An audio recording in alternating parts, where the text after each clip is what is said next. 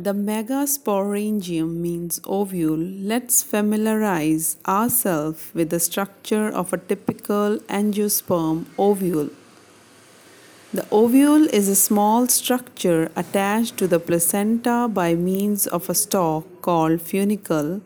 The body of the ovule fuses with funicle in the region called hilum.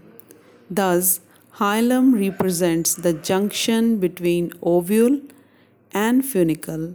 Each ovule has one or two protective envelopes called integuments. Integuments encircle the nucellus except at the tip where a small opening called the micropyle is organized.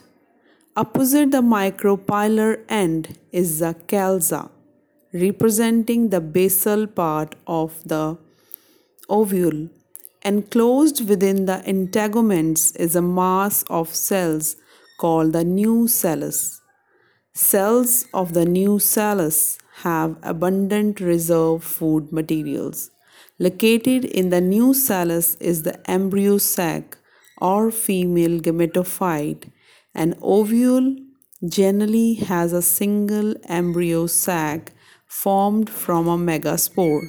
Megasporogenesis, the process of formation of a megaspores from the megaspore mother cell is called megasporogenesis.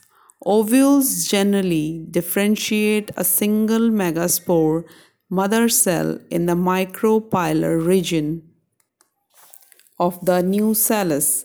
It is a large cell containing dense cytoplasm and a prominent nucleus.